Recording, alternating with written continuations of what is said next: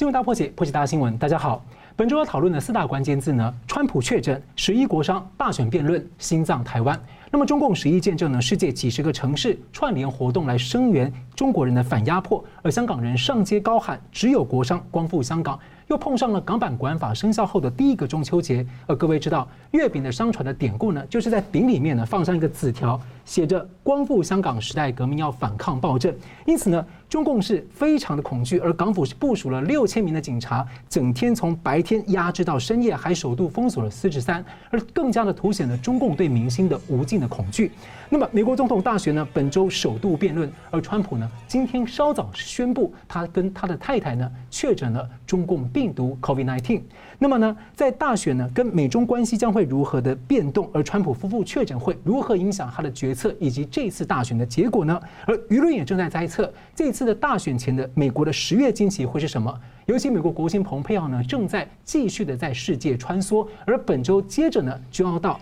接着就是要到这个呃日本进行印太战略四国的对话，访问日本、韩国、蒙古。那么此外呢，台湾牌呢仍然是相。非常重要的一个重点，美国驻联合国大使呢，本周就喊话说，没有台湾的联合国呢是自欺欺人、欺骗世界。那么美国智库呢也发表了专文说，台湾是现代的心脏地带，一旦台湾的地位被改变，可能代表着一个时代的结束，或者全球新秩序的开端。那么关键二零二零呢是瞬息万变，每天都有新消息。两位来宾为您深度的解析，台大政治系名誉教授明居正老师，呃，主持人好，杨东好，各位观众朋友们大家好。科技产业专家杨瑞林总监，主持人好，呃，各位观众朋友，大家好。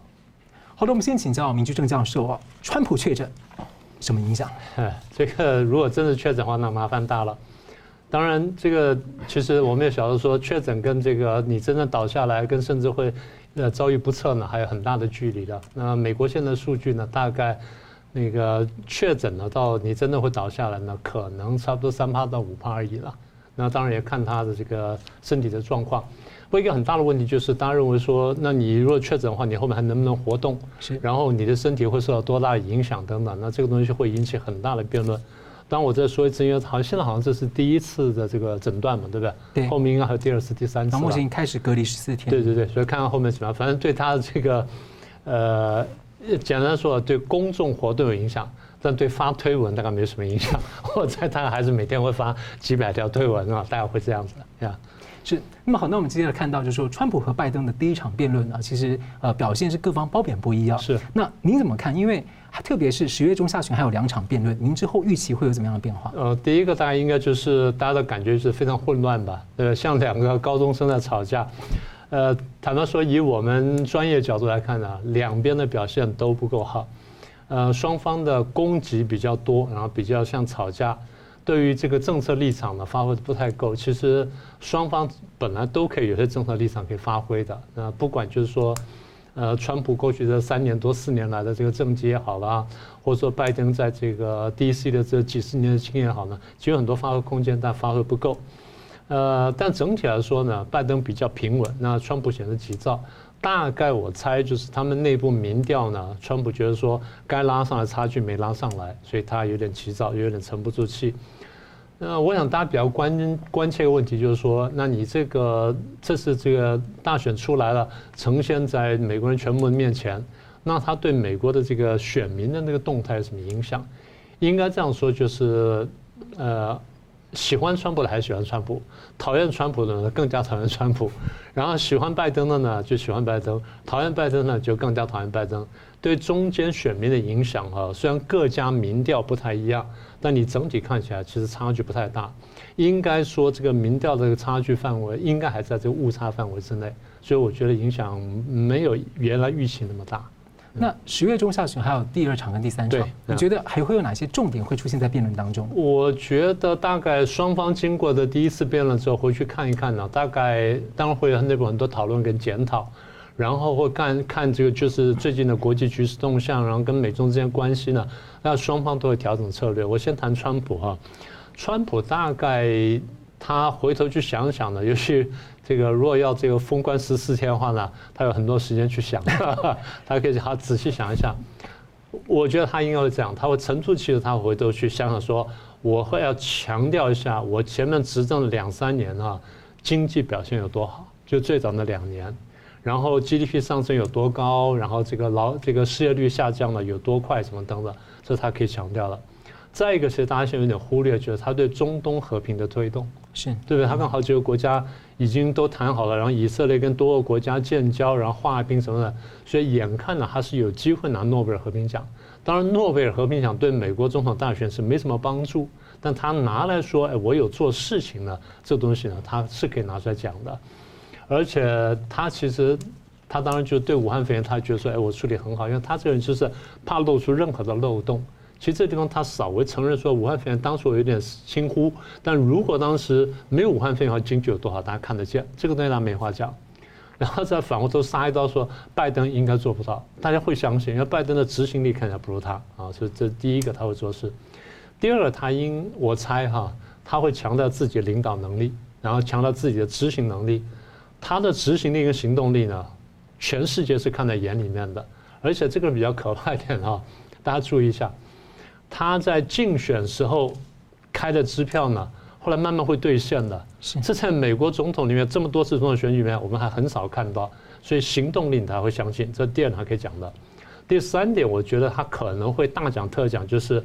他会告诉他说：“你看。”我们美国过去被中共骗了几十年，这么多人总统都骗，我是第一个看清楚中共阴谋、洞察中共阴谋，中共怎么渗透全球，怎么渗透美国，然后怎么样这个想要颠覆我们美国，哎，我我看懂了，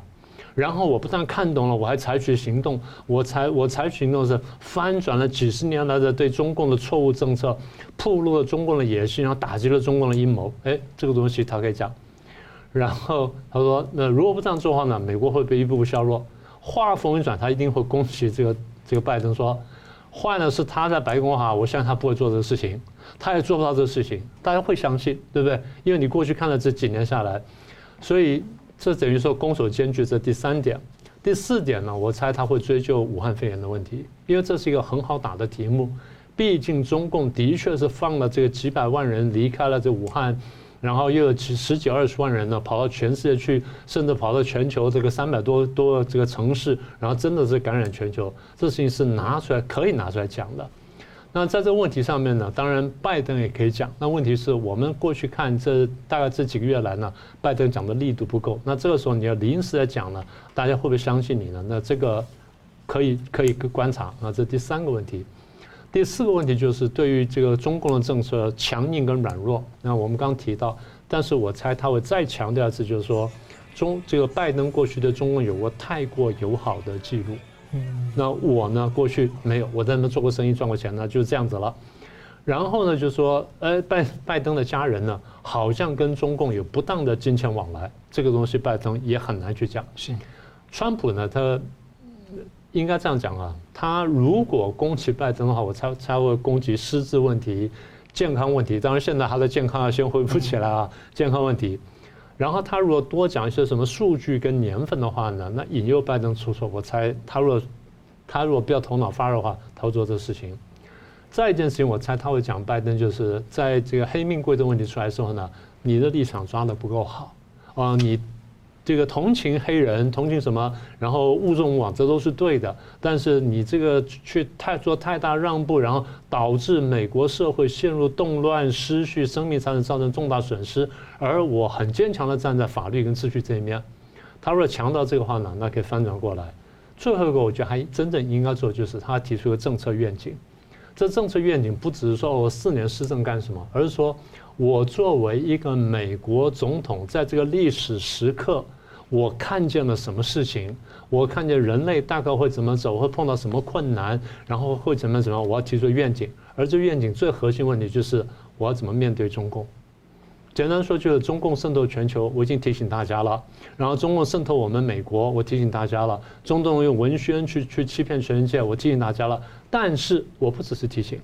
他应该讲说，我不但提醒各位了，然后我要去反击，我要怎么有效斩断什么等等。这些呢是他一个现任的优势，这是没办法，这个拜登是很难跟他辩论的，所以我猜呢，在川普来说调整策略的话，他大概会往这几个方向走。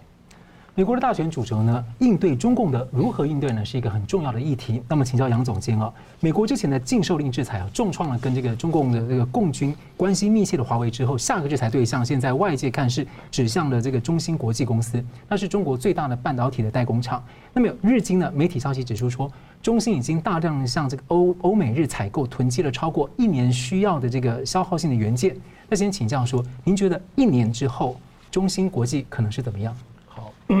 我想那个有有一个事情，呃，我呃先提一下，呃，您刚刚提到华为哈，其实去年二零一九年就是川普开始打华为哈，二零一九年我记得应该就是呃美国国庆日七月四号，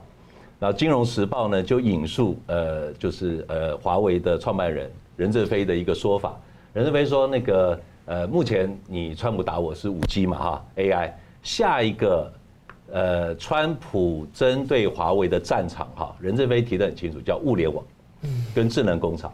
就然后那呃，任正非怎么跟金融时报讲，就是说让他们打没关系啊，我不怕啊，因为呃，华为一直在中国一直在主导所谓的中国物联网的标准的制定，结果呃，川普说我不用打你，我打中芯国际哈，中芯国际。那个整个的呃，中国很多物联网的 IC 设计公司哈，是是必须要得到中芯国际的晶圆代工厂的支持。我大概这样讲哈，就是其实呃，譬如说中芯国际它现在的呃，我们讲说呃，晶圆代工制成的技术节点大概是呃，停留在十四纳米啊。那以我们台湾的台积电来说哈。呃，不管是七纳米啊、五纳米，其实当然最主要的很多晶片，譬如说，包括了那个那个云端啊，云端的伺服器的晶片、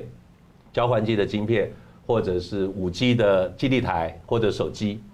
但是那中芯国际哈，它虽然没有最先进制程，它大概一年两年之内哈，它主力会在两个部分、两个技术节点，一个是六五纳米，一个是四零纳米，主要生产的是什么哈？物联网的网通晶片，嗯，WiFi 啊，是蓝牙 Bluetooth 啊，好，呃，NFC 好，就是所谓的进场的那个那个通讯晶片 Near Field Communication NFC。然后，那其实我刚刚讲就是说，其实中国哈，当然五 G 持续的发展哈，也会带动很多物联网新兴的一些一些应用的发展。所以从我刚刚讲说那个任正非哈，他。说啊，呃，没关系，物联物物联网哈，你你呃呃让他们打我不怕，所以所以基本上其实美国真的掐住了哈，中国整个发展的咽喉已经不只是在五 G，包括整个长期物联网的发展，因为物联网它不只是进，譬如说工厂，它会进医疗那个那个院所，它会进交通，它会进呃农业，好，然后那中国当然他觉得说我 data 很多哈。但 data 你要靠感测器来收集，OK，感测器收集以后，你要靠这些无线通讯的网络去传递。刚刚讲 WiFi 也好，好 Bluetooth 也好等等。然后当然你还要有一些一些相对的一些比较小量的一些运算，这些部分是中芯国际目前最主要的一个技术节点的提供。OK，刚刚讲六五纳米、四零纳米，然后那这个部分其实真的。川普这一集哈，真的是有掐住中国整个半导体产业发展的咽喉。我记得大概三天前哈，其实呃也蛮难得的那个呃那个环球时报哈，真的比较很很中肯的哈，呃社评哈讲了，他说其实呃美中的科技战哈，其实美国真的是占据了非常高的制高点。中国完全没有反击的一些一些余力。其实他有呃，《环球时报》这次的社评，他有提到，就是中国哈，呃，很难以譬如说一两项的一些技术突破就能够翻转颓势，就能够改变根本的局势。他说基本上是非常非常难的。而且更主要的一点，《环球时报》的社评讲说，整个中国的资讯产业的发展是完全建立在全球很。巩固的半导体的基础的根基或者基础的地基之上，是，所以所以基本上，当然中国它呃现在已经没有办法靠台湾哈，我们那么强的半导体去去去去去呃支应它哈，它要靠中芯，所以中芯这个事情哈，真的对对对中国会有很大的一个影响。甚至《环球时报》还特别提到哈，他说，即使是你说哈，中国的呃腾讯，呃或者是那个那个字节跳动，就是 TikTok 的母公司嘛哈，甚至你说那个华为哈等等，这一些的有一些应用的突破了。有一些上层的一些，譬如说一些一些呃应用软体的突破，但是这一些也是半导体产业基础技术的延伸。我觉得这个部分其实中国真的是要好好的那个思考哈，他们怎么样去面对这样的困境。我记得有一个很重要的事情，就是大概七年前，二零一三年，我那时候特别因为呃公务的关系出差到上海。然后上海是中芯国际大本营嘛哈，我我不好讲中国那边重要那个学者的名字了哈，呃他是清华教授哈，清华教授，但是在中国半导体产业其实他算是很重要的一个一个一个人物。他那时候我们在上海哈，呃谈到他说二零一三年啊七年前，他说他一直告诉北京当局说中芯国际哈不能揠苗助长。你一定要一步一脚印哈，不只是你要累积技术，而且要呃配合整个国际的市场竞争，要配合所谓或者说融入所谓的市场经济，然后市场竞争累积的 IP 一步一步的做。我们看回顾，我那时候想一想七年前哈，回顾过去七年中芯国际的发展哈。我觉得完全没有人去听到这个这个这个重重重量级半导体产业中国半导体产业的一个一个人士的声音。谢老师，我再追问一下，因为在科技战之下，这个中国半导体的未来会怎么走？像因为南华早报最近说，中共可能预估未来在五年内会投资高达 九点五兆人民币。对，那最近等于是强行军在推动这个晶片。自给自足，那各省市的企业都一窝蜂的投入各种的半导体，就像是对人家讲要形容像是晶片版全民大炼钢。那武汉红芯又出了一个烂尾楼的企业，所以外界很担心说，那中国这样中共这样搞，可能搞成一个重到一九五零六零年代这种赶英超美所谓大跃进的这个惨况，您怎么看？呃呃呃，完全不用担心。我我觉得其实中国已经到了一个一个。疯狂从投资到投机的地步了，然后其实半导体产业台湾哈，真的是以台湾这些那么多重要的 IC 设计公司，呃，全球领头羊的封测公司哈，晶圆代工，其实都是三四十年哈，一步一脚印的，然后在国际市场竞争、累积技术等等哈，我觉得其实尤其是半导体产业是。不可能用呃，就是所谓的有钱人是鬼推磨这样的字眼哈，去让半导体产业真的能够那个扎根。我觉得其实呃，中国来讲哈，那个呃，真的是没有认知到很多重要的基础研究或者基础的产业哈，一路扎根的那个那个过程哈，需要哪一些的资源？而且就算是他扎钱，他没有人才，他完全没有人才。我是说半导体相关的一些一些人才，这个是需要很多很那个深入的，而且是跨领域的人才。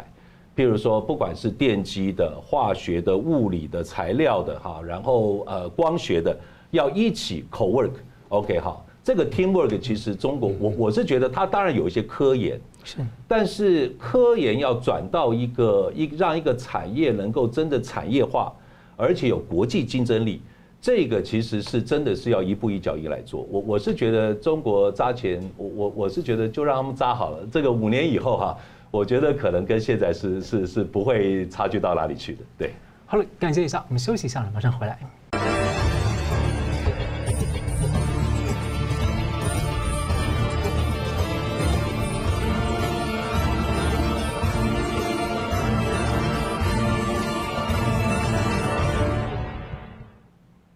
回到新闻大破解。美国总统的大选的第一次辩论呢，全球都在看。而敏居正教授刚刚我们分析了双方的表现，还有未来可能的一个辩论重点策略。我们这边请教说，呃，这一次其实川普在辩论是一直强攻这个呃拜登的一些痛点。那你觉得拜登可能因此会调整一些选战策略吗？您怎么看？哦，当然会，因为那个经经过第一次之后，双方都会很仔细去看完那个整个过程。然后挑出一些优劣利比方决定说下次要怎么攻怎么防。所以刚才谈了说川普要怎么修改策略，拜登也一定。会调整策略。他可能会拿口罩问题反过头去笑川普。你看吧，你不戴口罩吧，你却要怎么？你看你一天到晚是戴我笑我戴口罩，你看我戴口罩是有用的。他反而会用这个证明这些正确。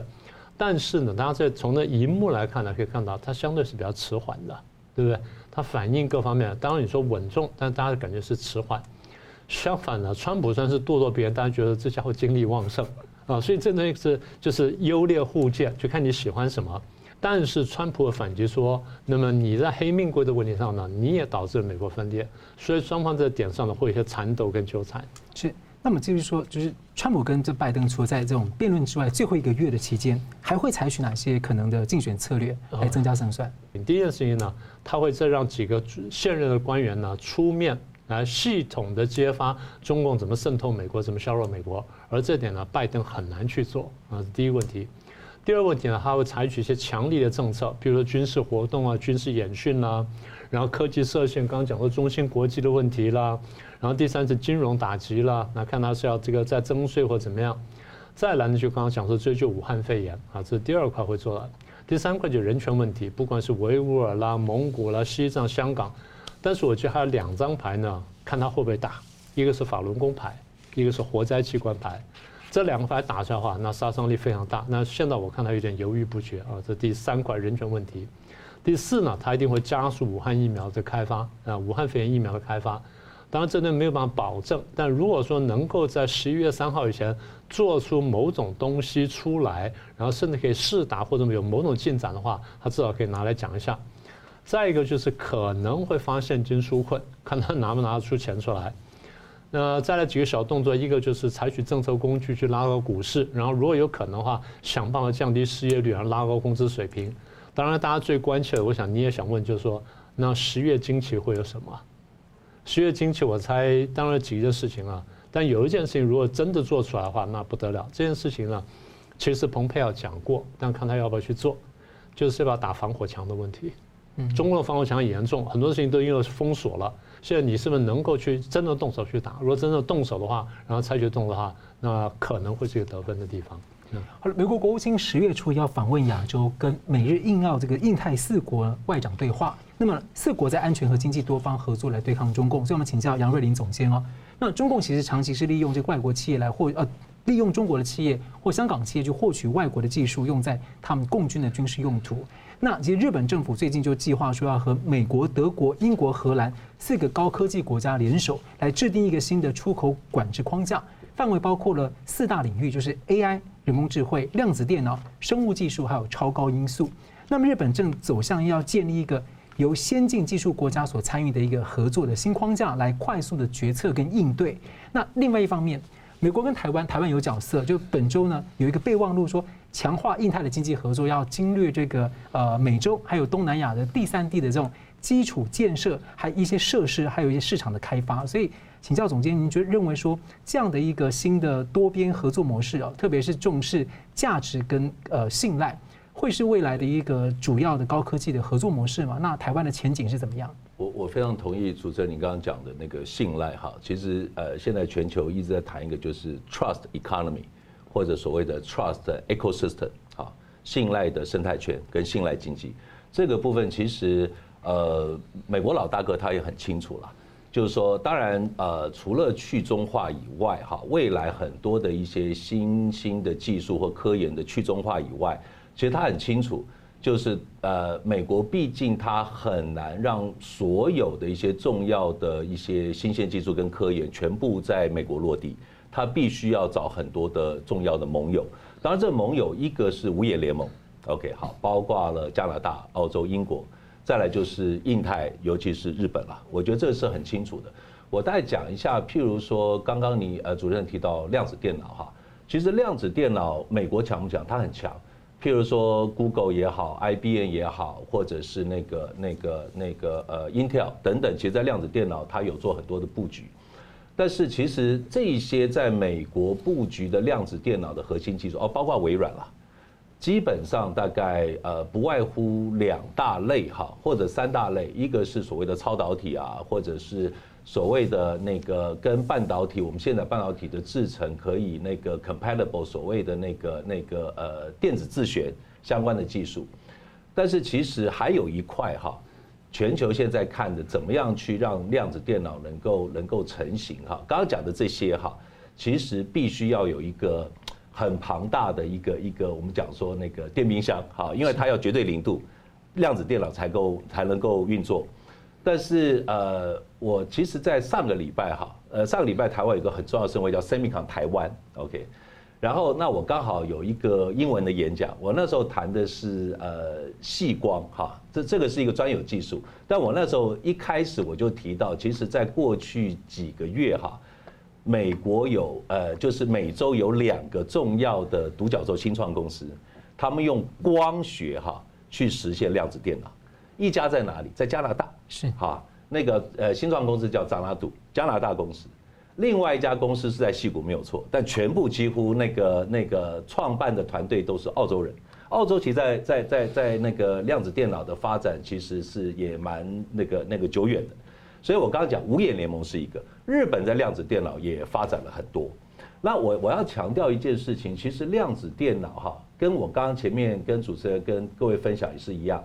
它的基础哈地基很多也跟半导体有关，OK，所以所以基本上你要架构量子电脑，我知道其实我的了解了，华为也好，阿里巴巴也好，中国很多科研在发展量子电脑。量子电脑如果真的一旦发展出来哈，呃，第一个是全世界现在的通讯的密码没有用，怎么样没有用哈？现在大概普遍的标准，我们讲说叫 AES。Advanced Encryption Standards，OK，好，就所谓的先进呃加密标准。现在大概呃，现在大概的那个密钥的位元哈，大概差不多二百五十六个位元，两百五十六个 bit。如果量子电脑发展哈，AES 二五六没有用，OK，它大概呃几分钟之内哈，一个小时就就完全可以破解。所以你只有一种方式，就是 AES 变那个五一二，AES 变一零二四，你的那个密钥长度会越来越长。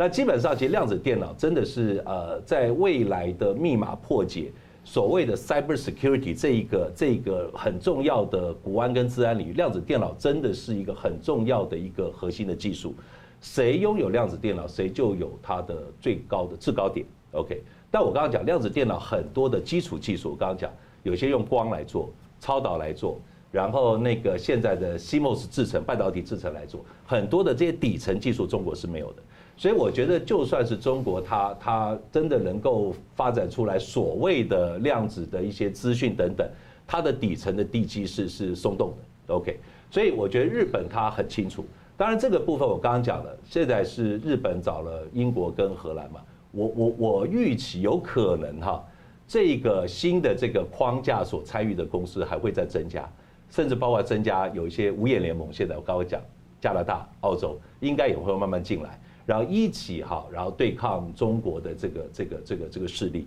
我觉得这个是可以可以预见的。然后再来还有一件事情，就是您刚刚讲的台美哈，我觉得我觉得这个这个这个呃所谓的基建的一个一个一个融资跟市场的这个 MOU 哈，对台湾的产业真的是一个很重要的一个加持。其实台湾的产业来讲，当然不管是半导体产业、资通讯产业。其实台湾的一些重要的解决方案，国际还有我们的技术，国际是认可的。但是台湾现在很重要的是出海口。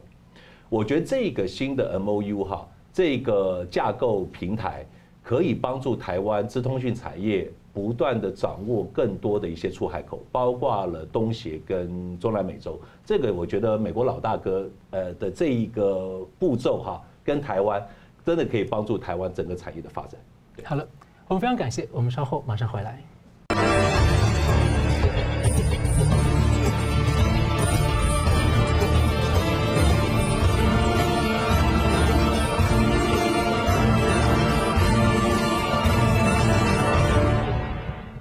欢迎回到《新闻大破解》。川普和拜登呢有三次的辩论，本周以及十月的中下旬呢，新唐人都将直播同步口译。那么欢迎锁定。那我们先请教明教授，您认为还有哪一些因素会影响美国的选情？呃，第一个就是美国会不会打？这十月经济里面，美国还会不会打台湾牌？啊，这是第一个。第二就是副总统人选呢，当然会有点差别。就是彭斯跟这个贺锦丽会场辩论，这辩论的好坏呢，多少会有点影响。再来就是往后这一个月之内的美国的经济、金融跟股市的表现哈，这第三个。第四个呢，就是武汉肺炎在这一个月之内对美国的这个打击有多大？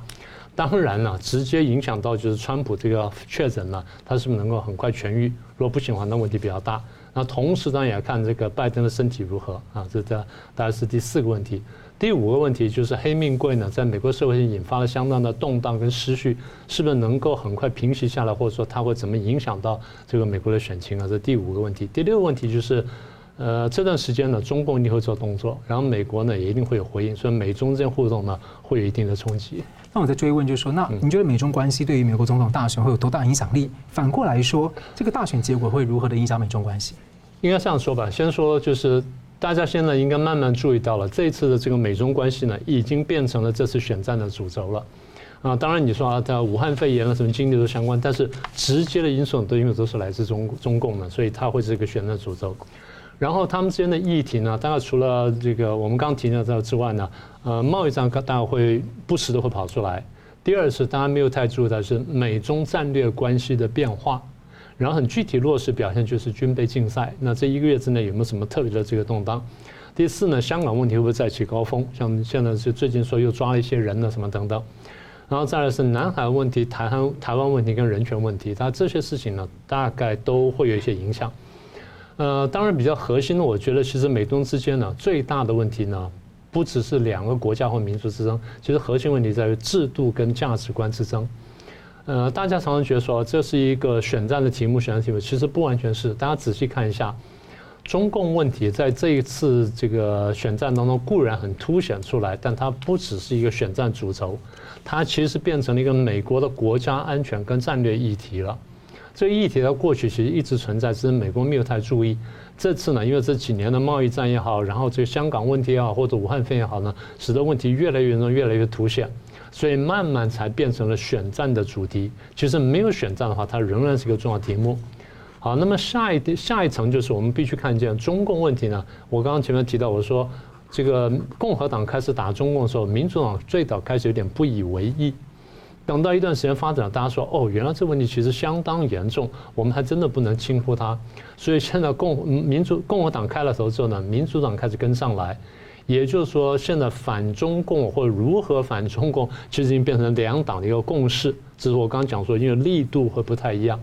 所以毕竟呢，执政党不一样，总统不一样，那执行的力度跟方向呢，还是有一些差异的。我们继续请教这个杨总监啊，这个供应链重组面临全球产业最大的关键词。而台湾政府我们呼吁台商回流，现在已经累计这个回流已经破了一兆新台币。不过，另外有一个观点的说法是说，台商回流可能会先壮大了中国大陆的供应链。例如说，纬创离开大陆，把他的厂房卖给了这个立讯，那立讯也抢订单，那可成可成再卖给对岸的蓝思公司。那么这些转让或者它本身授权，或者是本来那个合资企业要切割的一些过程呢，可能有人担心会壮大红色供应链，反过来还加强跟台湾的竞争。您怎么看？呃呃，你刚刚讲到红色供应链哈，其实我们之前谈到中国半导体产业的发展嘛哈。那其实半导体也是供应链的一环。我大概讲一下，呃，苹果哈，它全球的供应链的相关的供应厂商，全球哈八千家，有八千家。也我为什么讲到这个？其实我们讲到，不管是苹果或者我们讲美国的 Dell，或者是其他的一些公司，它的供应链是有不同的层级的，不同的 tier。然后当然以呃呃主持人您刚刚所提到的几个过去发生的一些事件哈，是主要都是比较那个那个相对于来讲是低毛利的一些系统的组装代工业，但是其实我的了解，美国的很多重要的公司其实不断的已经跟台湾哈的一些相关的关键零组件，还有上游的一些产业。越来越密切在合作，这个合作尤其是在呃技术跟产品的开发部分，所以我觉得其实在整个那个供应链所谓的重组哈，呃，我观察是台湾未来的很重要的一个发展方向是怎么样能够在所谓的国际的供应链的重组过程当中掌握那个核心的环节。OK 好，而这个核心环节当然就可以带出来所谓的，不是在追求所谓的大幅度的营收的成长而已，而是包括了营业利益，包括了一些一些毛利，包括了附加价值。OK，好，我觉得这个是呃我的观察，其实台湾的很多的企业已经在往这个方向去发展。OK，好，这是一个一个很重要的一个一个环节。那那当然还有一个就是，其实一样就是在呃上个礼拜 SEMICON 台湾哈，其实很多的一些台湾半产业的半导体产业的大佬也提到，就是台湾未来的那个核心的一个发展的根基。就是不断的做技术的研发 R&D，这个是台湾哈在长期来讲，全球的供应链重组一个我们可以立于不败之地一个很重要的一个价值活动。OK 啊，R R&D，那 R&D 我刚刚讲了，我们要不断的往上游走。那上游来讲，其实就可以在整个半导产业里面掌握。我上次记得我在节目中有提到所谓的关键百分之一。是。我们不可能做一个整个，譬如说量子电脑的系统，OK，但是里面有一些非常非常关键的一些呃半导体或者相关的一些呃细光的元件，呃呃，譬如说我刚刚讲，呃有有一些那个那个呃量子电脑，它原生是要在那个那个极低温。但极低温到常温，它需要有一个一个一个一个资讯的一个传输，是这些部分有很多 IC 设计的机会，所以我觉得台湾不断的去掌握好这关键百分之一哈，我觉得台湾的发展就可以呃那个呃那个有目共睹。是很感谢我们最后请两位专家跟我一分钟来总结，特别是我要请教这个明老师，像第一个川普确诊，如果没有事情的话，这个对于选举会有什么样的影响，或者他可能胜出吗？那第二个是说，这个蓬佩奥十月四号到八号即将到亚洲，那这个时候到亚洲行，大家又配上十月惊喜，有很多想象空间，可以谈一谈？对，我先谈一下蓬佩奥这个事情啊。其实蓬佩奥首先一句话就说完，美国现在打造一个面对中共的战略围堵圈，就像一九五零年代到六零年代美国打造围堵苏联那个围堵圈一样，所以他现在做这件事情。那么也就是将来他如果打造。到相当地步的话，将来不管谁当总统呢，这围堵圈都在那里。那现在就是你台湾要怎么选择我进不进围堵圈的问题啊，这第一个。第二就是川普呢，如果说确诊，那最后没事呢，当然就是照样选举。那如果确诊有事的话，那就看到后面怎么恢复了。这个是一个很大的问题。不过我对于选举的结果倒想说一句话，就是。现在大家都觉得说，好像这个目前看起来好像拜登胜算比较大，然后川普这样确诊，所以一直觉得说川普机会越来越渺茫。我倒觉得说，现在谈的问题有点言之过早